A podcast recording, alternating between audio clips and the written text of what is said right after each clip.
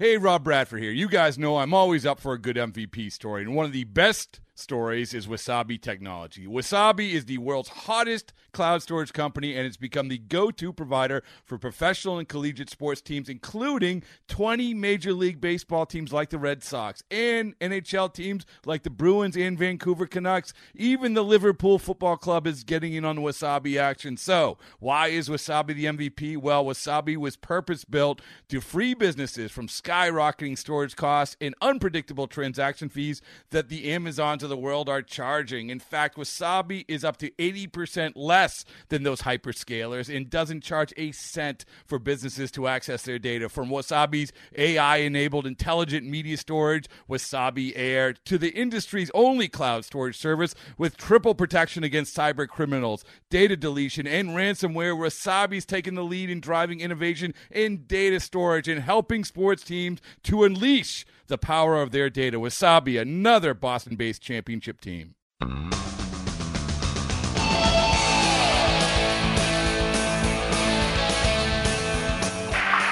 goes a fly ball towards left field. Going back fast is Kennedy. Kennedy gets there, and he takes it. And the Cleveland Indians are the world champions of 1948. And they are leaping joyously as they go off the field. Din is being mobbed, as are Lou Boudreau. And out in center field, Tucker and Kennedy come running in arm in arm.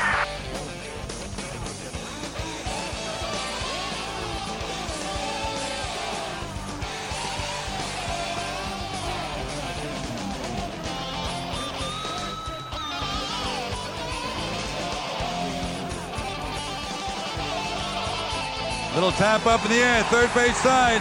Waiting is Thome. Foul territory, the game is over. And the Indians have won the divisional title. Indian fans have waited 41 years. And now they can really cheer. Now the pitch. Swung on, line to deep left field. It is gone! You should see the celebration out of the Indians' third base dugout.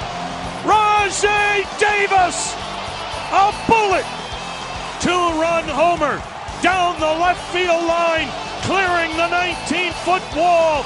We are tied at six. This is Our Tribe History presented by Progressive. A regular look back at professional baseball history in Cleveland since 1901 and beyond. Now, here's your host, Indians team historian Jeremy Feador. Hello, Tribe fans, and welcome to another episode of our Tribe History presented by Progressive. I am your host, team historian Jeremy Feador. And on this episode of the podcast, we're finally getting to that uh, famous 1920 World Series. We've covered all of our bases, uh, pardon the pun, and gotten ourselves from pretty much 1901 to the uh, October of 1920. A lot of it being the Cliff Notes version. Obviously, it's difficult to cover uh, 20 years of baseball history in uh, 10 episodes of a podcast, but we've managed to uh, get there and we've finally made it.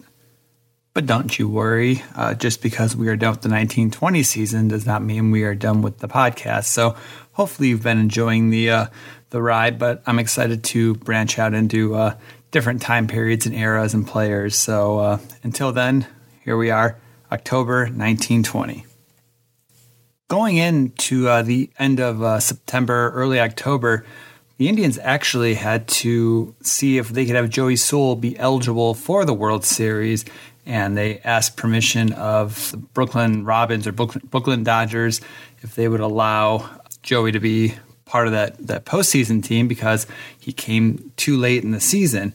And it's uh, it was in the newspaper on September 29th that Mr. Ebbets' announcement was made in a reply to a telegram from President James uh, Dunn of Cleveland, in which he made a request to use Sewell. The Brooklyn president said he hoped Cleveland is successful in the American race and in view of the indictment of the Chicago American players. So not only did you have that going on with the, the Black Sox and that news breaking, but that Cleveland would be able to use their new shortstop who had come up late from uh, New Orleans and before that Alabama. So that was really good news for the tribe. If you were living in Cleveland in 1920 and you picked up your newspaper, you would see baseball on the front page. It was everywhere. Everyone was excited, and rightfully so. It was the first pennant for the American League Cleveland team, and everyone was pretty amped up. You were more amped up when you saw that in the betting world, Cleveland was favored. That was uh, one of the stories floating on one of the papers. Cleveland was very confident. They were getting uh, speakers, especially getting telegrams from other players. There was an instance of Eddie Collins of the White Sox sending him a telegram saying, Congratulations upon winning the American League pennant. I want to assure you that none of the remaining members of the White Sox begrudge your club the honors that you have honestly won.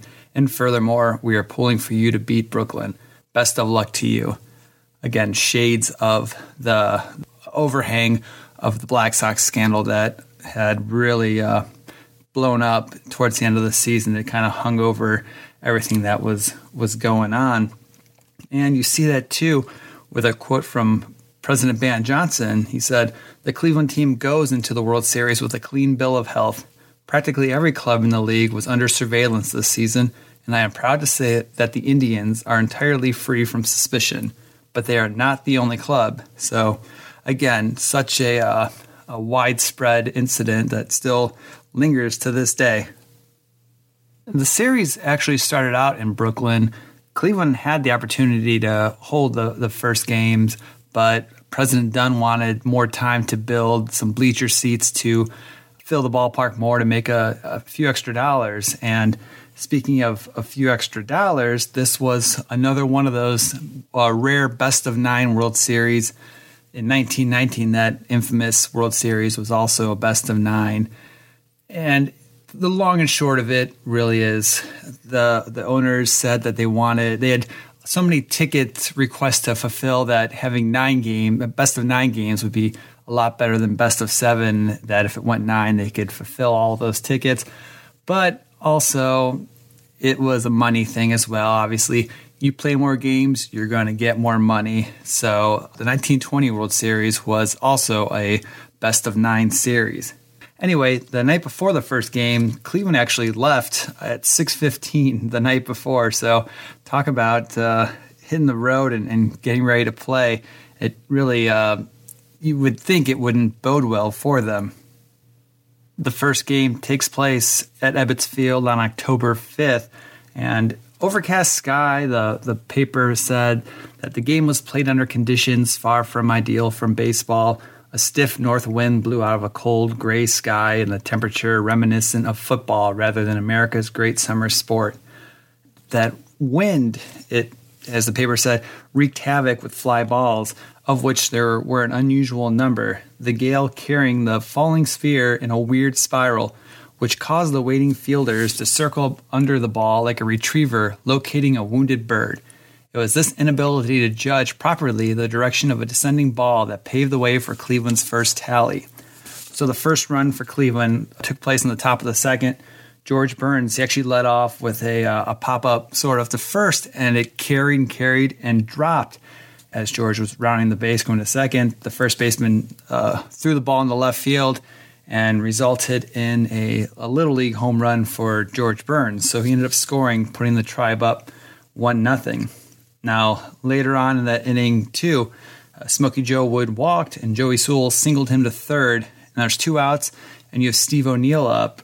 And O'Neill actually doubled in uh, uh, Smokey Joe Wood. Next at bat was Stan Coveleski, the pitcher, which you would have thought maybe they would have tried to walk O'Neill or pitch around him because Coveleski struck out. But just like that, the tribe was up 2 0. They tacked on their third run in the top of the fourth when Smokey Joe Wood doubled with one out. Uh, Joey Sewell flied out, which brought Steve O'Neill back up. So again, remember that Coveleski's batting after O'Neill, and Coveleski is no uh, Bagby, so he's not known for his hitting. And O'Neill hit another double that scored Smokey Joe Wood. Of that time, it wasn't uncommon for players to have uh, articles in the paper, and Brooklyn's Zach Wheat, in his post mortem of the game, said, This is when O'Neill came up the second time. This was in the fourth inning with Wood already on base. We should have passed O'Neill and nailed the pitcher. Instead, O'Neill was allowed to get home. Gardner and Sewell were already out, and of course, we were reasonably sure to strike out Coveleski. Uh, Coveleski actually grounded out, but nevertheless, you know, it would have been a, a bit of a, a save. Maybe they wanted to try to start the inning off with Covey in the next inning, but it bit them and they were they were down. On the defensive side, this is where the legend of, of Stan Coveleski is is born. I guess you would call it a legend, although a lot of people don't recall Stan Coveleski. But his 1920 World Series is one of the greatest pitching performances in Cleveland Indians history. And he goes nine innings in this game, holding the Dodgers to just one run. Again, in Zach Wheat's post-mortem of the game, he said Coveleski pitched a wonderful game he had speed and exceptional control over a spit for a spitball shooter. He fooled us this time, but I don't think we should have any trouble landing on him the next time he comes up. We found him and got him cataloged now, which again, those words would come back to uh, bite wheat because they had zero, uh, zero control or zero catalog on Coveleski. He was just on a, a different plane for the next uh, couple games that he pitched. Of course, you have Tris Speaker doing Tris Speaker like things, making great defensive plays in the outfield. So that wasn't of any surprise. And then also in the paper after that first game, it was mentioned that the players voted that Ray Chapman's uh, widow would get a player's share of any playoff money. So that was a, a nice gesture made by the players to remember their former teammate. So the tribe goes up in the series one nothing. Now, the next two games we're not going to discuss too much because they're losses, and who wants to dwell on a, a loss, even if they are 100 years ago? So, uh, game two, nothing seemed to be working for the tribe. Bagby went six innings, giving, giving up seven hits, three runs, two earned. Then Uhle came in for some mop up duty. Uh, going for the Dodgers was Burleigh Grimes, who helped the tribe uh, give up seven hits as well, walked four, struck out two and the tribe left about 10 men on base. They just couldn't get the hit when they needed it. Billy Evans, the man, uh, the umpire, was writing again in the plain dealer, mentioned it was Bagby's weakness was the lack of familiarity with his opponents. Uh, but nevertheless, you know, series tied 1 1 going into game three.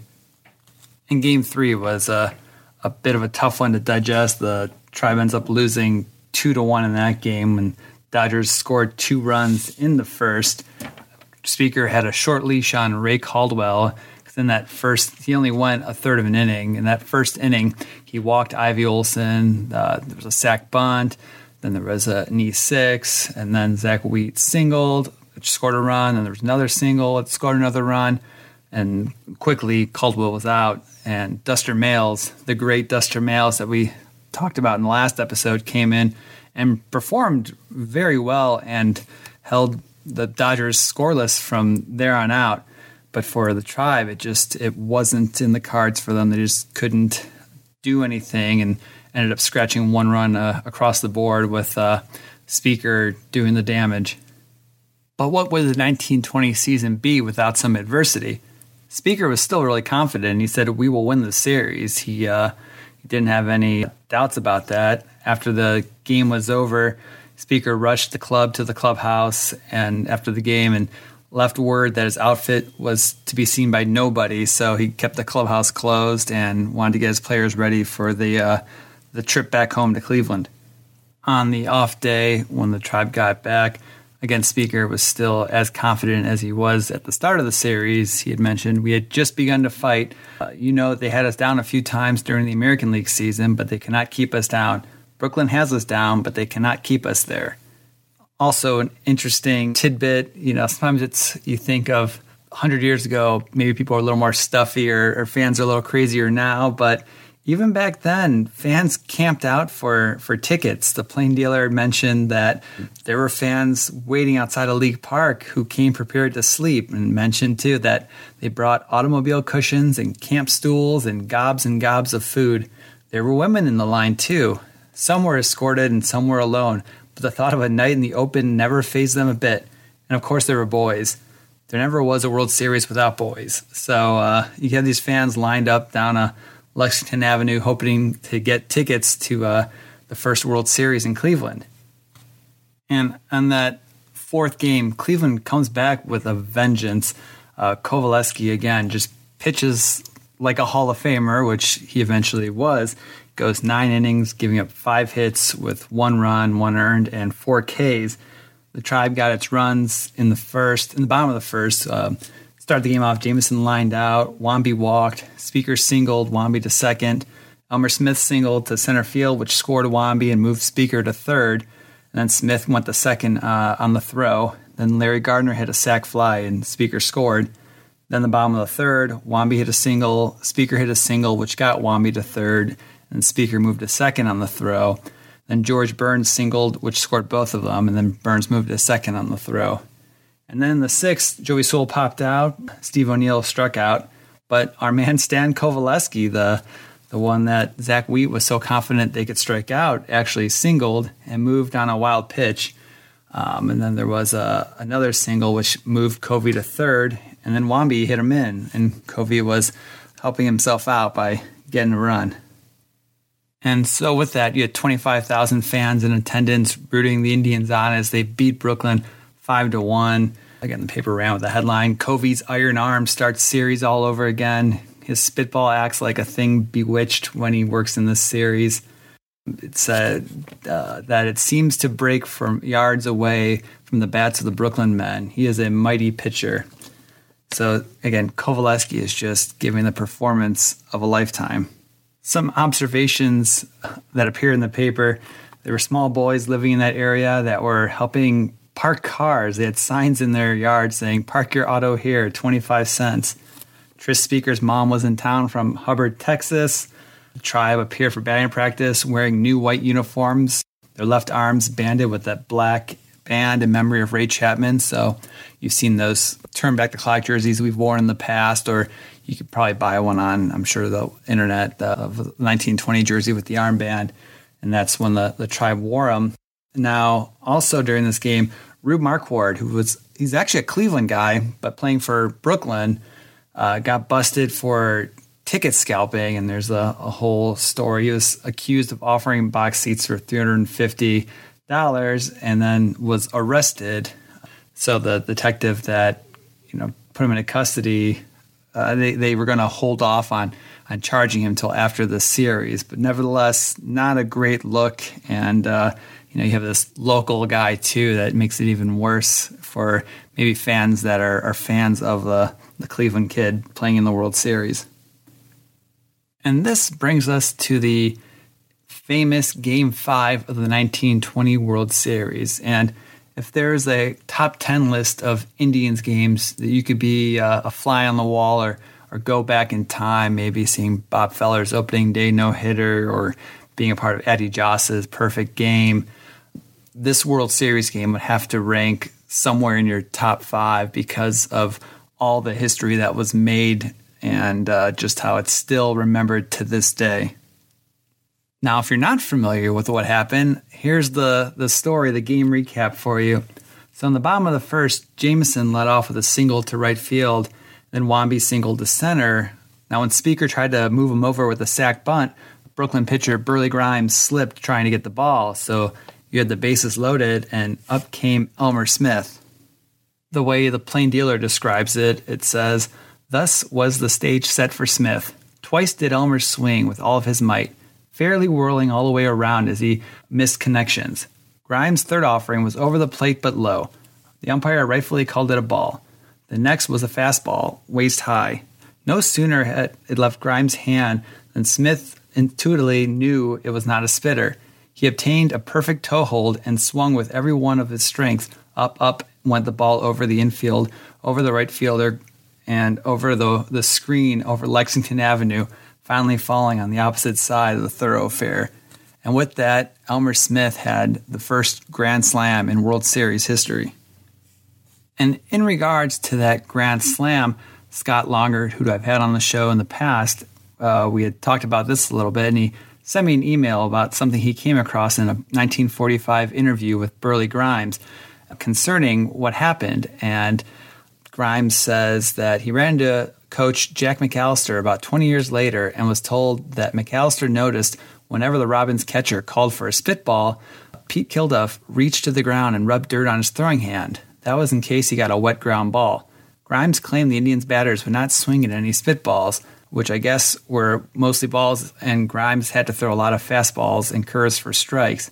So thanks, Scott, for uh, that heads up. And I might have heard that too, I think, in one of the oral histories uh, on the Cleveland Public Library website. But nevertheless, one of those tipping uh, moves that players noticed. So Burleigh Grimes and, and Coveleski, both two great spitball pitchers. And, you know, if you're a, a infielder, you obviously don't want to be uh, caught with a ball that's got a foreign substance on it trying to make a quick throw. The next piece of history took place in the bottom of the fourth. Doc Johnson singled, and Steve O'Neill was walked uh, to face Jim Bagby, who, wouldn't you know it, hit another home run and became the first pitcher in World Series history to hit a home run. So not only do you have the first Grand Slam in major World Series history, but you also have the first pitcher hitting a home run in World Series history. So again, the history that was made that day still the best was was yet to come. I mean, those were two great events, but fans in the top of the fifth were also treated to something that was more mind-boggling than the other two events. In the top of the fifth, Bagby ran into some trouble.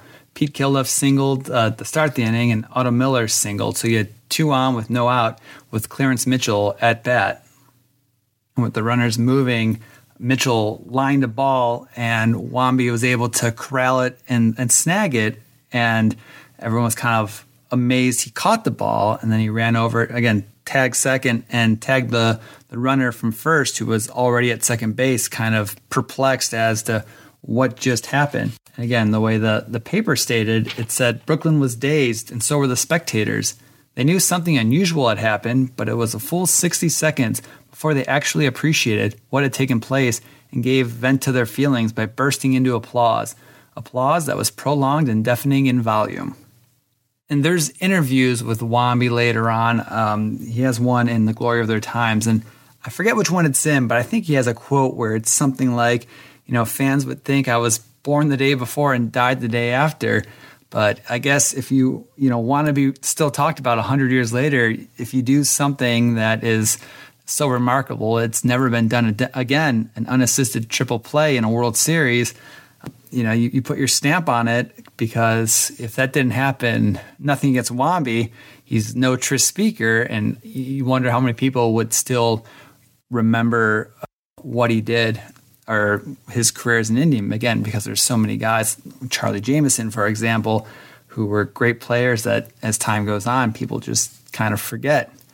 Now, apparently, the triple play ball is supposedly still existing. Uh, I think Charlie Sheen had it. Um, it's just so hard to imagine that the ball survived. Same with uh, with Elmer Smith's Grand Slam ball. There was really no notice of where that went. But again, stuff that I'm always interested in in terms of the actual artifacts.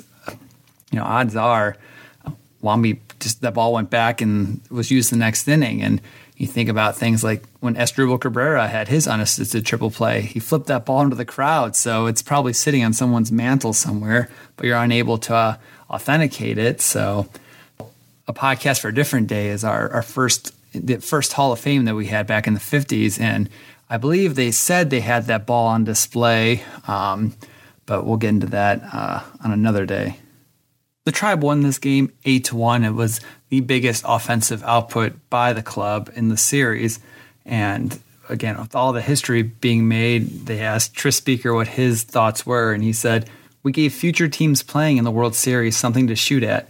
It was one of the most remarkable games I ever took part in, and must have been a great game to watch. It surely was one of which I could feel proud to have participated in. As a manager, I am proud of every Indian who took part in the contest. Everyone performed notably. I don't think I ever saw a bunch of players act with mere inspiration. No play was too hard for them to attempt, and for that matter, to carry through. They played with remarkable dash, and I can imagine that the Robins were carried off their feet by the spectacular feats they were up against. I'm especially proud of Bill Wamby. I'm happy for his sake. I trust what he did yesterday will silence the criticism of him forever. Bill is a great player. Any team in the country would be glad to have him. His work in this series has been consistently brilliant throughout. He has been one of the most inspired, important cogs of our defense. What can I say about Bagby? Nothing except he pitched great ball. apparently careless at times, but always tightening up where there was a need for careful pitching. And again, his carelessness, I guess, helped uh, Wamby make his triple play. So, you know, silver lining to putting guys on base. Now, game six was a, another nail biter.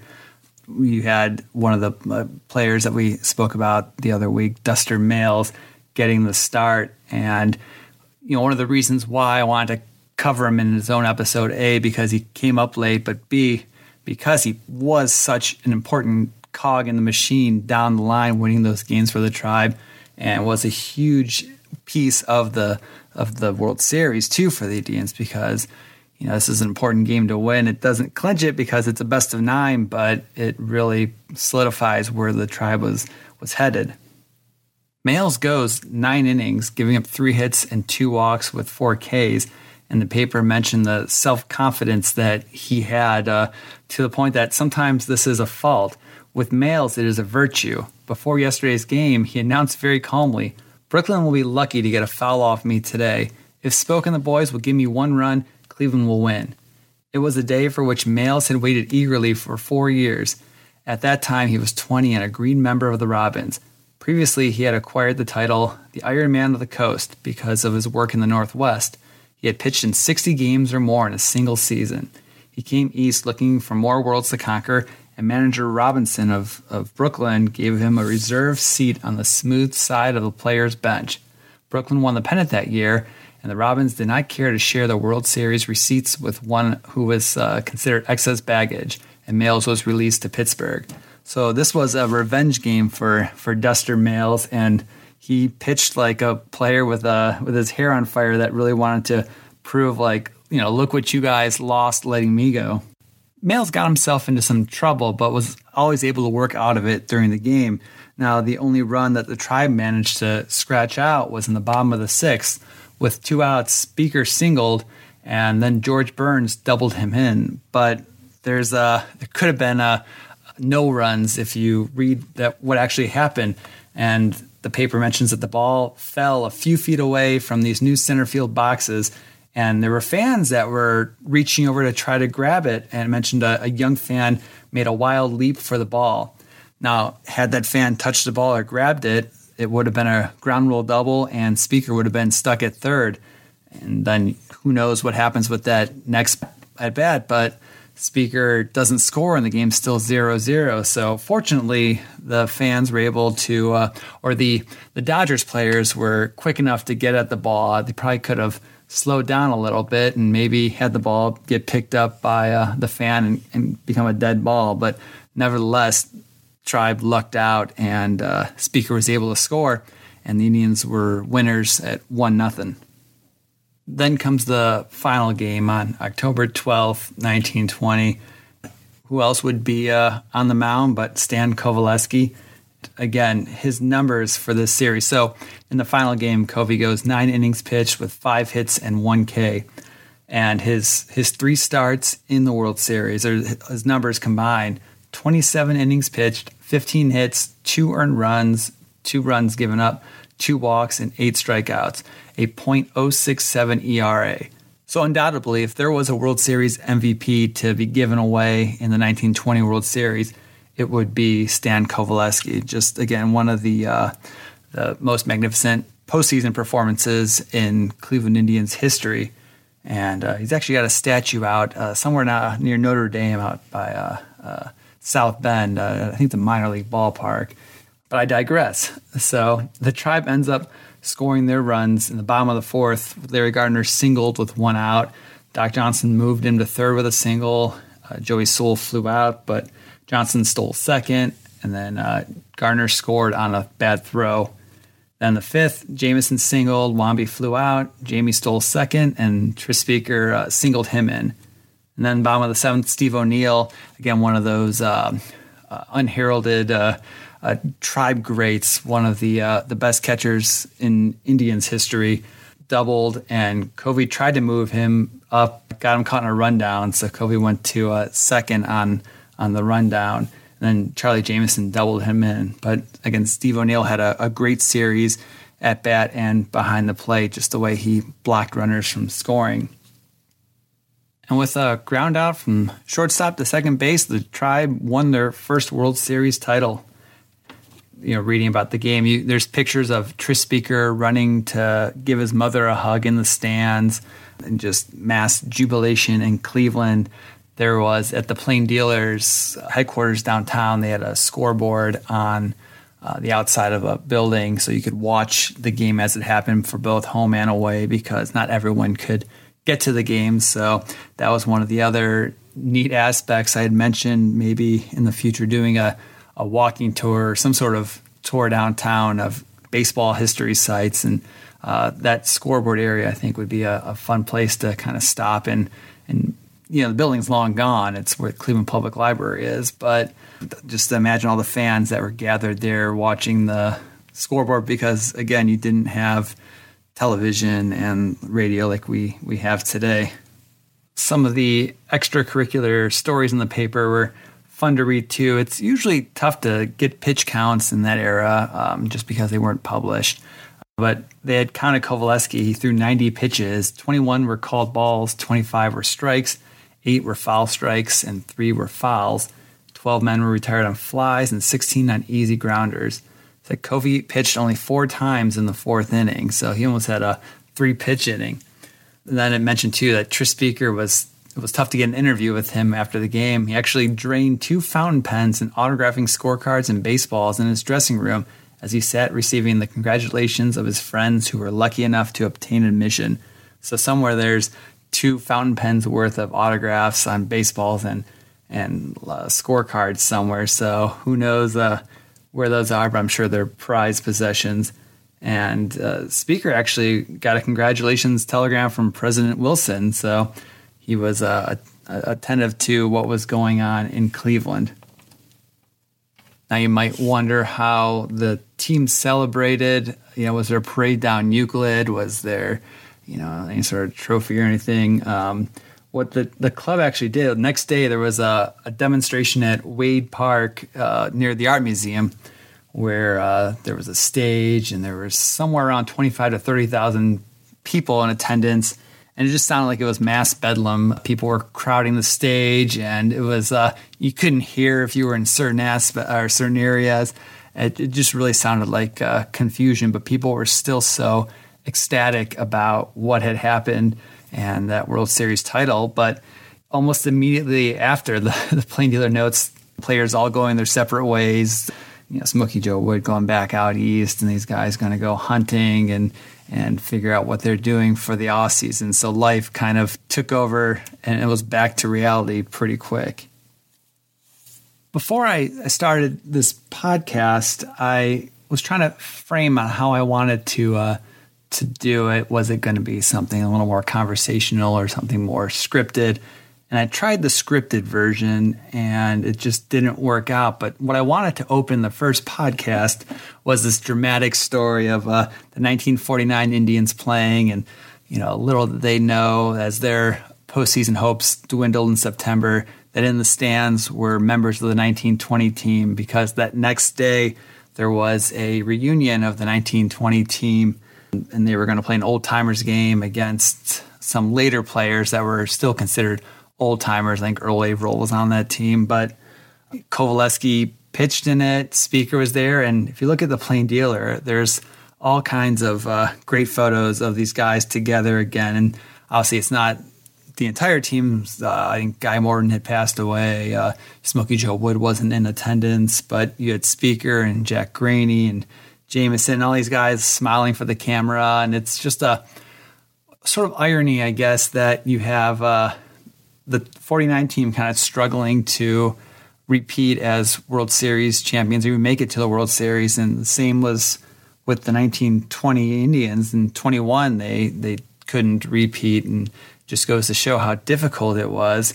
But uh, they were in attendance to watch Feller pitch the, the night before, and he had a great game going to the ninth, and think he gave up a couple runs, and the, the tribe lost. But you know, I don't know after that event in '49 if those guys were were ever all together again, and it was such a, a collection of great Cleveland players that. Uh, if you could be a, a fly on the wall, or maybe there's people still around that recall being at that old timers game, but nevertheless, it was uh, uh it, it's a neat um, uh, event in Cleveland Indians history that you know perhaps is kind of faded as people have moved on, but it was a perfect opening to uh, the podcast if I was going to go in a different way. But I still wanted to to tell that story because uh, again, you had Coveleski, you had Speaker, you had all these guys together, and I'm I'm sure the stories they could tell would just be fantastic. And that is ten podcast episodes worth of uh, the 19, or at least the build up to the 1920 team and how everything shook down. Obviously, there's a lot more out there. Um, one of the things that I don't know if you've picked up on, I always mention the plain dealer. Now there's also the Cleveland Press, but the reason uh, that I'm only referencing the plain dealer is because it's the only digitized paper available. The Cleveland Press has not been digitized yet. It's on microfilm at the library, uh, but not well. Obviously, we're all still quarantined and things are uh, are still closed. But being able to do digital research is a, a lifesaver, especially when you're producing weekly episodes when you need to get information quickly. So uh, you know the the press, I'm sure, had probably some different stories and, and different anecdotes. But we uh, we are with the plain dealer paper because that is what's easily available, and uh, hopefully in the future the Cleveland Press gets digitized. In the future, we're gonna. I'm not sure what next week's episode is to be. I gotta have a few to pick from, but I'm gonna branch out a little bit more. So if you have any suggestions or or topics or players that you might like to hear more about, please feel free to uh, send me a message or uh, I'm on Twitter at jfedor or tweet at the Indians account or you know however you know send a carrier pigeon I, I don't know but I'd be happy to dig into other topics of our history and see if we can have a little uh, fun with that so the podcast is not stopping after the 1920 team by any means. It's uh, hopefully going to continue to uh, scratch that baseball itch until we get baseball back for everyone. And I hope you enjoyed that episode. I hope you enjoyed everything uh, in the last 10 episodes about the, the 1920 or 1901 through 1920. And uh, next week, like I said, it's still trying to hammer out what next week's topic is going to be, but it's going to be something not from 1920. So hopefully everyone will enjoy it. And thank you uh, for listening. You've been listening to Our Tribe History presented by Progressive with your host, Indians team historian Jeremy Feador.